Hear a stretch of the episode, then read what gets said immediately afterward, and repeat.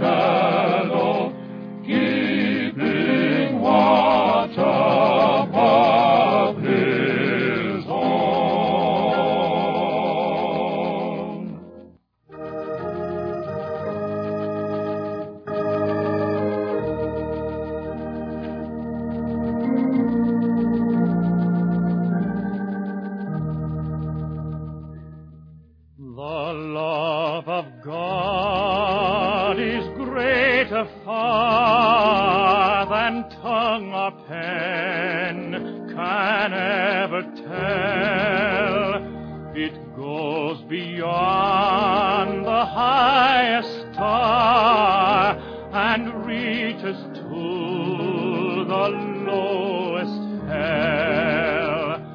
The guilty pair brought down with care. God gave his son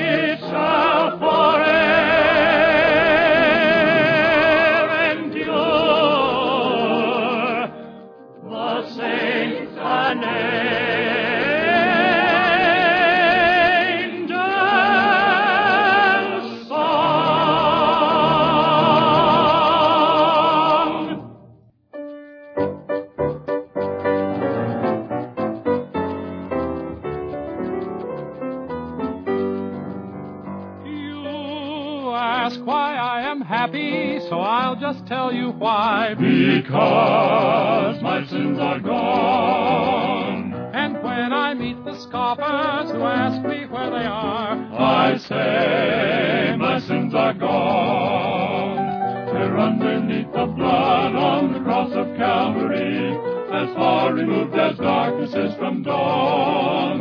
In the sea of God's forgetfulness, that's good enough for me. Praise God, my sins are gone. was at the old time altar where God came in my heart. And now my sins are gone. The Lord took full possession, the devil did depart. I'm glad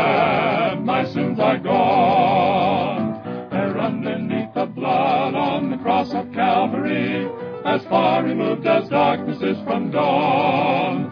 In the sea of God's forgetfulness, that's good enough for me. Praise God, my sins are gone. I'm living now for Jesus, I'm happy night and day. Because my sins are gone. My soul is filled with music, with all my heart I say, I know, yes, I know my sins are gone.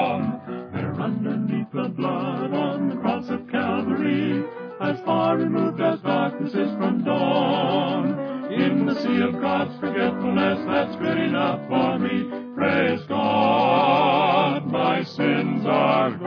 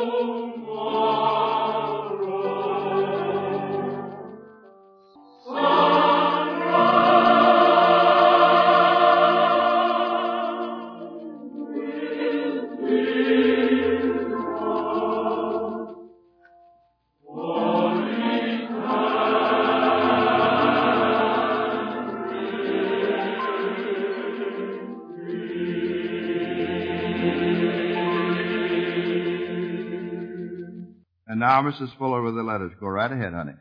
Greetings, friends. From Mississippi, a lady writes, Dear Mr. Fuller, it's strange how I first came to listen to your program. Some four years ago, I became very ill and was confined to my bed for nearly three months. During that time, of course, the radio was my only means of hearing the gospel. I was a Christian, but not a yielded one, and the messages you gave were a constant rebuke to me because of my lack of concern for the lost. But during that time of illness, the Lord began to work on my heart and bring me closer to Himself. However, I continued to resist after I became well again and was still far from being a spiritual Christian. And though I still listened, your sermons were more of a whip than a comfort to me. After I began to study the Word and strive to obey it, then I began to really enjoy your programs, and although the Word still cuts deep at times, I now thoroughly enjoy hearing the truths you teach and join heartily in your prayers for the lost. Dear Mr. Fuller, I feel I must tell you of my joy since our son accepted Christ at your meeting in Long Beach. He called me up long distance, for he knows how I've been praying for him since he was little. He's a good boy, but one thing has kept him from yielding, though God has been dealing with him for a long time. I wrote and asked him to go and hear you in Long Beach, and he did. And then he kept going every Sunday for over two months, and wrote me how much he was enjoying the fine music. Finally, something you said in the sermon settled it, and he went forward and accepted Christ, and he really meant it. I never shall stop praising God for his goodness in answering my prayer. Dear Reverend Fuller, I am a busy mother in a family of seven. And now, as things have turned out, I am so thankful that I have followed the Lord from the first with my family, though it wasn't easy, for my husband wasn't in sympathy with the gospel. I've carried on the family altar by myself and always went with the children to Sunday school and church. Your program has been a must in our family each Sunday for years, and the children love it and feel they know every one of you like old friends. They are all Christians down to the baby and have prayed with me for their daddy for a long time. This spring he accepted the Lord right here by our radio in our shabby little living room, which brought us much happiness. I could have slipped back under the circumstances, for I was not a very strong Christian to start with. But I feel that the old-fashioned revival hour each Sunday was the one thing that kept me close to God, for which I am so thankful. And that is all for today, friends. Let's stand, please. Number 32 on your song sheet. Just one verse and chorus of Let the Lower Lights Be Burning. Remain standing for prayer, please.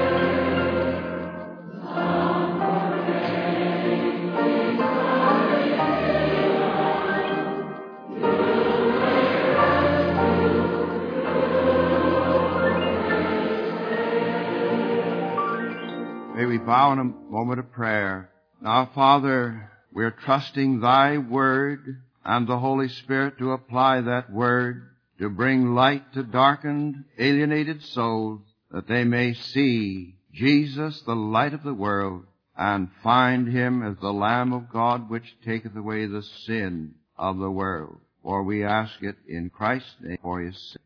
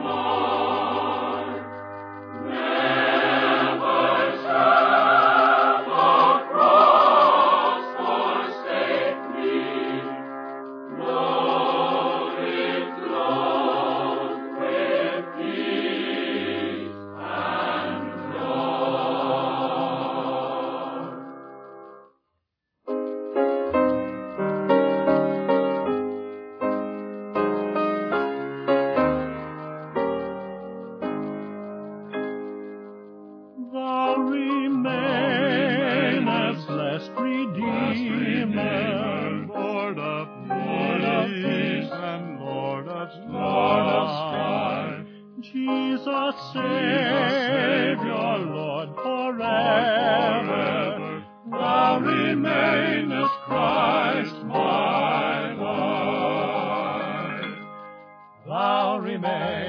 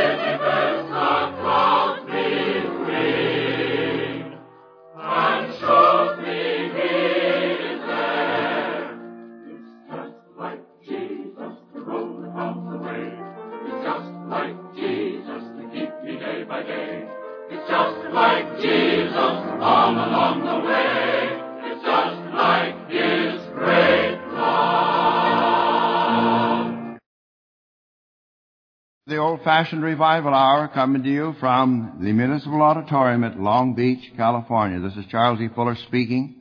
Will you take your Bibles, please, and have them open at the 12th chapter of Genesis.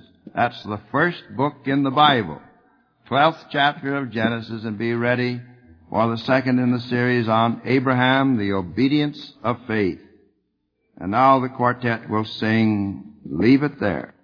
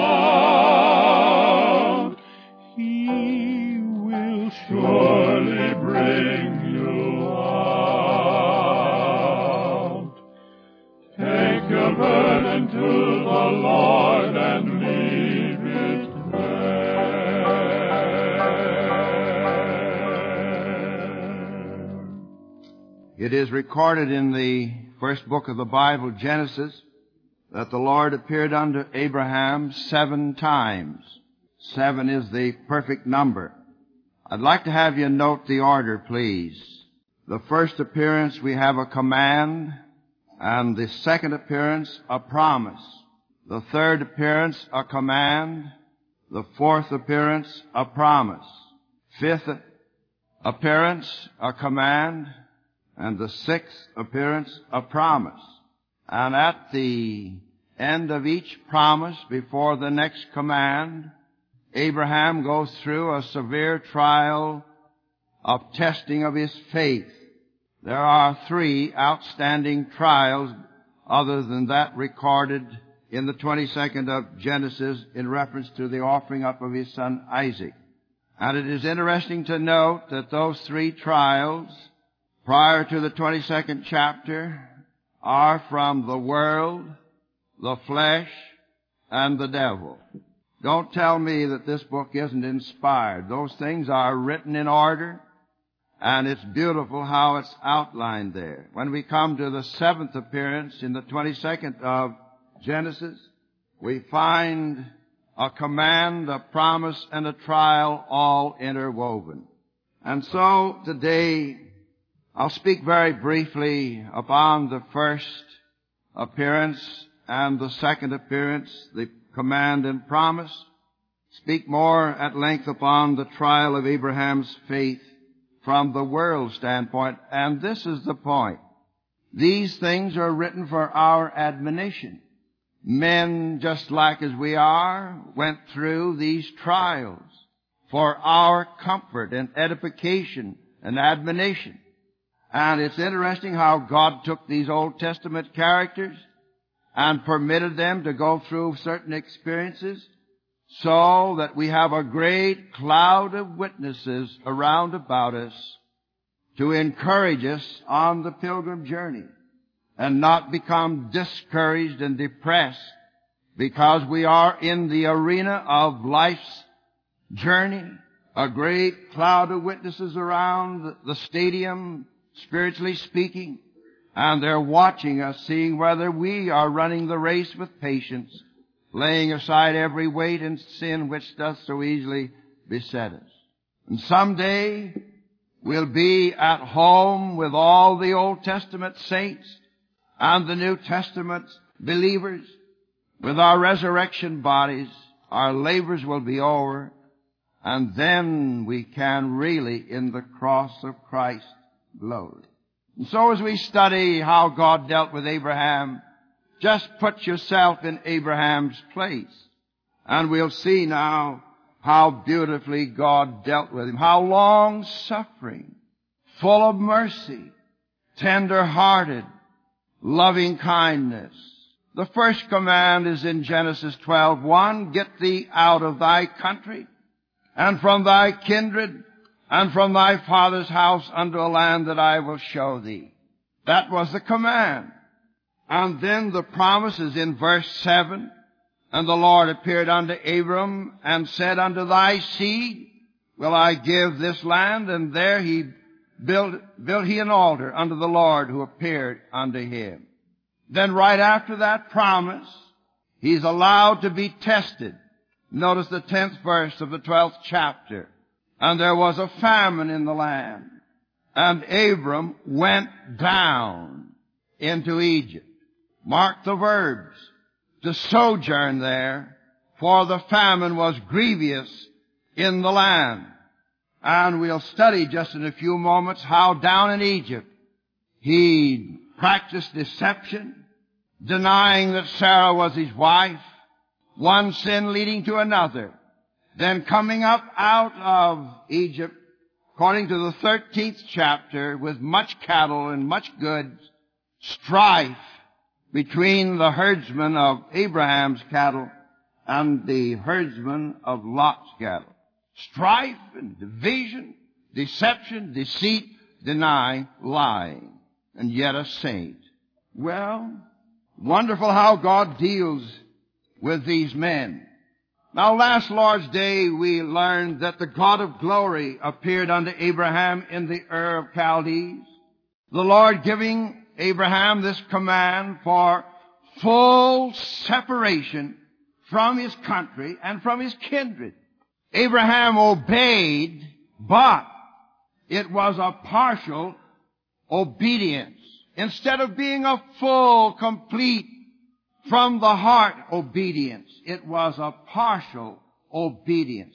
Abraham left the Ur of Chaldees, alright, but instead of leaving his father Terah and his nephew Lot behind as God had commanded to leave these kinfolks behind. He went along, or they went along with him.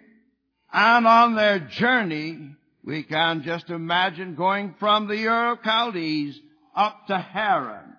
And Haran, I love to stop and just give you the meaning of the words, means parched, a dry, desolate place.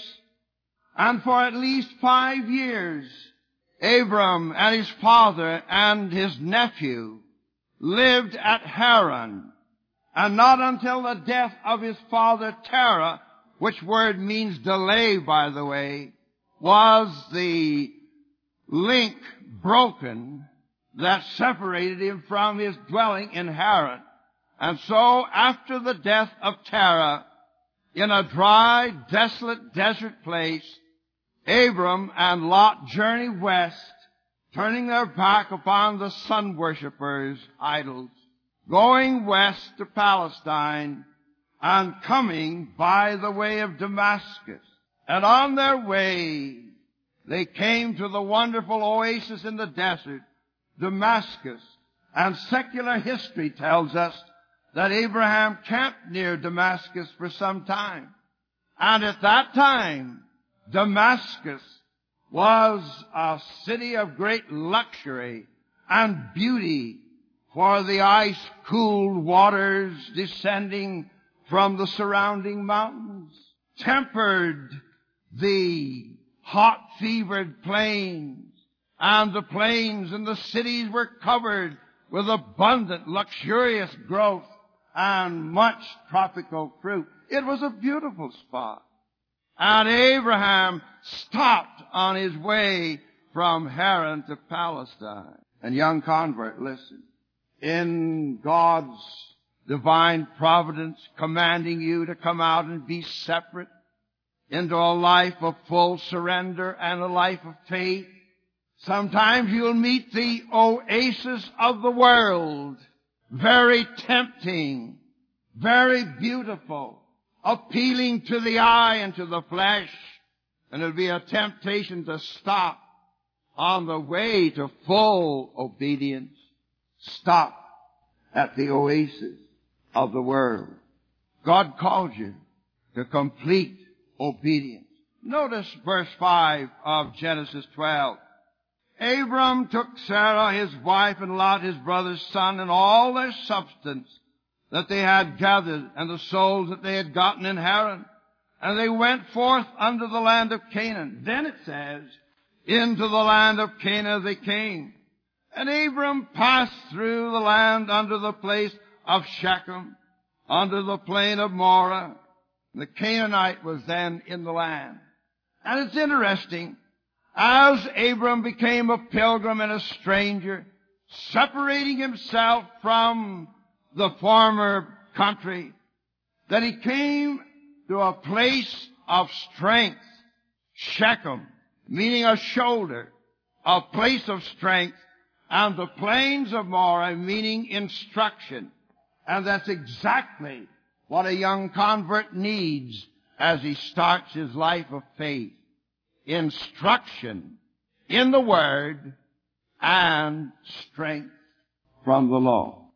For we are more than conquerors through him that loved us. And Paul said when he was weak, then he was strong. And Paul again said, I can do all things through Christ. And you need strength. And you need wisdom. And so this book is a lamp unto our feet and a light unto our path, giving us wisdom as to how to walk the pilgrim journey. Well, will you notice it please? After this next appearance in verse 7, a promise as I read to you a moment ago, unto thy seed I will give this land. And there he built an altar. And as I told you last Sunday, the altar was a place where the burnt sacrifice was made.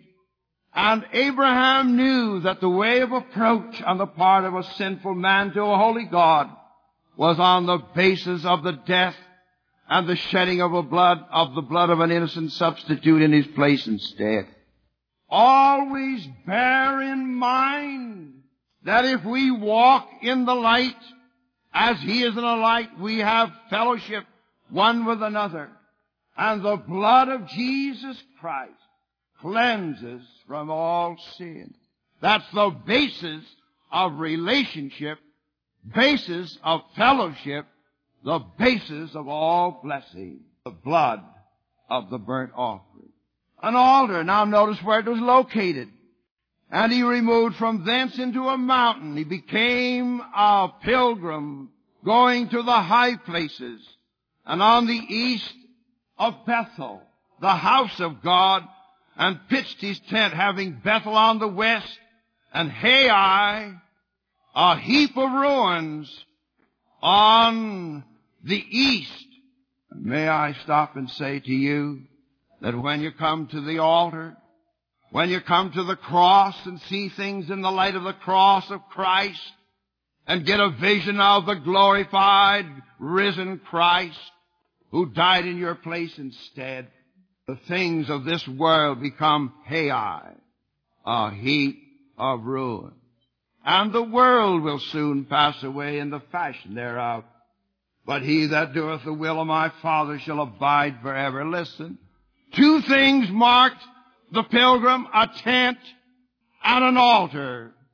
The tent was easily removed. It wasn't a building with great rock foundation, a tent, and an altar. And when I stop to think of it that these bodies are compared to tents, these earthly tabernacles of ours can be so easily removed. Just one breath between you and eternity. Death takes place. The soul and spirit leaves this earthly tent or tabernacle. What happens?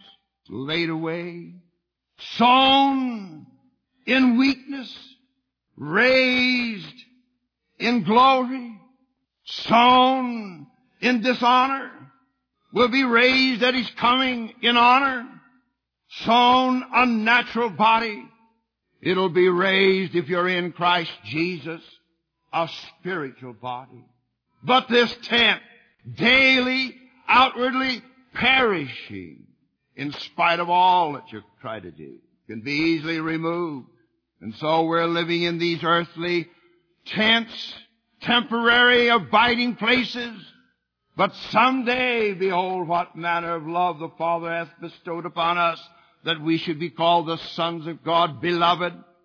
It doth not yet appear what we shall be, but we know that when He shall appear, we shall be like Him, for we shall see Him as He is. And then, this body of our humiliation will be fashioned like unto His glorious body. Hallelujah. I'm sorry for you if you do not have the blessed hope. I'm sorry for you, friend of mine, outside of Christ, without hope, without God, without Christ, dead in trespasses and sin. My heart goes out to you. You haven't the blessed hope. And if the summons should come today to leave that earthly tabernacle of yours, you would go to the place where the wicked abode waiting the judgment of the great white throne. And so Paul says, Behold, I show you a mystery. We shall not always sleep, or shall not all sleep, but we shall all be changed in a moment, that is, those that are in Christ. In a twinkling of an eye, at the last trump, as corruption shall put on incorruption, and mortality shall put on immortality. I just wonder, you know, as I preach Sunday after Sunday and look at the fine visible audience here at Long Beach, and think of the millions listening in on the radio, I just wonder how many are really in Christ Jesus. You know that you've passed from death unto life. How many of you are really in Christ? You're going to have to meet Him someday. You're going to have to meet Him face to face. And if you're outside of Christ, you'll have to bow and acknowledge Him to the glory of the Father. But it'll be in judgment. I don't know why the Holy Spirit just arrested me at this point. Really now, young man, listen. Are you really in Christ Jesus? Are you Christ in you in this earthly tabernacle of yours? By faith, you know what it means to pass from death unto life and become a new creation. Well, Abraham had a test of his faith, and you'll have tests of your faith. No child of God will ever escape tests of his faith. Every son he receiveth, he child trains, chasteneth. And the more he loves you, it seems like the more he chastens you. It's for your good. And so Abraham had a trial. A famine came upon the land. Now listen to me carefully. God had promised him the land, and when the famine came and the famine was grievous in the land, Abraham went down to Egypt and by that going down admitted that God wasn't able to keep him in the land. It was an act of unbelief. He'd promised it to him, and yet he wasn't able. You know, I was reading in the book of Ruth how Elimelech, which word, by the way, means God is my king, how there was a famine in the land in the days of the judges, and Elimelech and his wife Naomi and so forth went down from Bethlehem, the house of bread, to Moab. And he was a living lie every moment that he was in Moab. Why? Because the Moabites could say to Elimelech, Elimelech, listen, is God your king? What are you doing down here in Moab? Now listen to me. If you really believe that God is able to supply all your need according to His riches in glory by Christ Jesus, then why do you go to the elements of the world for help? Why do you? And I have seen young believers in desperation turn to the elements and the carnal weapons and try every way but turning and trusting God. And Abraham, bless his heart, the test came, he went down. He lied. He practiced deception. He denied that Sarah was his wife. But the Lord was faithful according to the 17th verse. The Lord plagued Pharaoh and his house with great plagues because of Sarah, Abraham's wife. Whether we're faithful or not, God is always faithful. And it came to me with new force today that no matter what the circumstance, no matter what the test, God is able. Listen to the prophet of old, and I'll close with this. Although the fig tree shall not blossom, neither shall fruit be in the vines. The labor of the olive shall fail. The field shall yield no meat.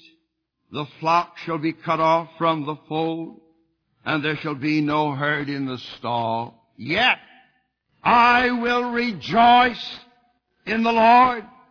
I will joy in the God of my salvation. Why? The Lord God is my strength. I, notice, He will make my feet like hinds feet, and He will make me to walk upon mine high places. If God be for you, who can be against you? And when tests and trials and afflictions come, and they will, don't go down to Egypt, the type of the world. Go down on your knees and turn to God.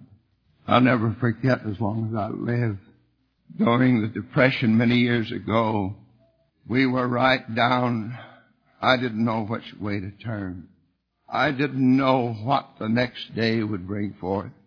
And I was walking the streets of Los Angeles, wondering just where to go and what to do, when I went by a little mission, and I heard some beautiful singing.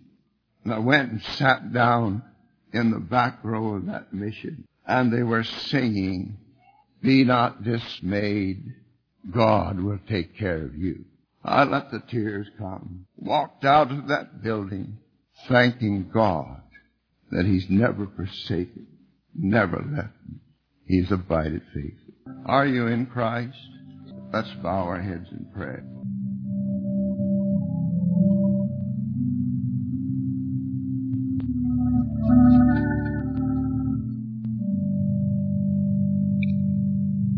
We thank Thee today, Heavenly Father, that Thou art the eternal God, far above all powers and mights and principalities. We thank Thee that the Lord Jesus, our representative, is at Thy right hand bearing the marks of Calvary, ever living to make intercession for us and can be touched with the feeling of our infirmity, our high priest. And we thank Thee that the Lord is ever calling, calling men and women to come home. Come unto me, all ye labor and heavy laden, and I'll give you rest. Being justified by faith to have peace with God, and then to know the peace of God.